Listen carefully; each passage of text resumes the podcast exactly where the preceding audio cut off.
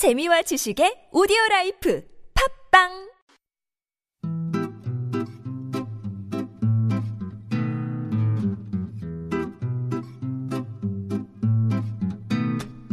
TBS 아나운서 팀과 한국어 천재가 함께하는 쉬운 말 바꾸기 운동. 배가 출출할 때 간식 챙겨 드시는 분 많으시죠? 간식이 일본식 어휘라는 거 알고 계셨나요? 일본어 칸쇼쿠에서 유래한 간식은 셋밥, 새참, 분음식으로 바꿔 이야기하는 게 좋겠습니다. 잔반 남기지 마세요. 식당에서 자주 볼 수 있는 말이죠.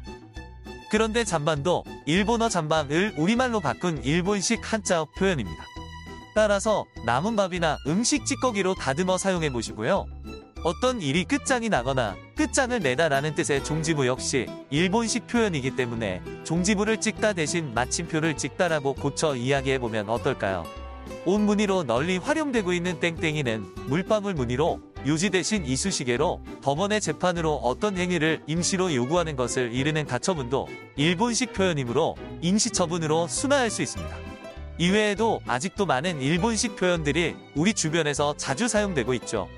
무심코 사용하는 일본식 표현에 점점 무감각해져 가는 건 아닌지 주의해 사용해 보면 어떨까요?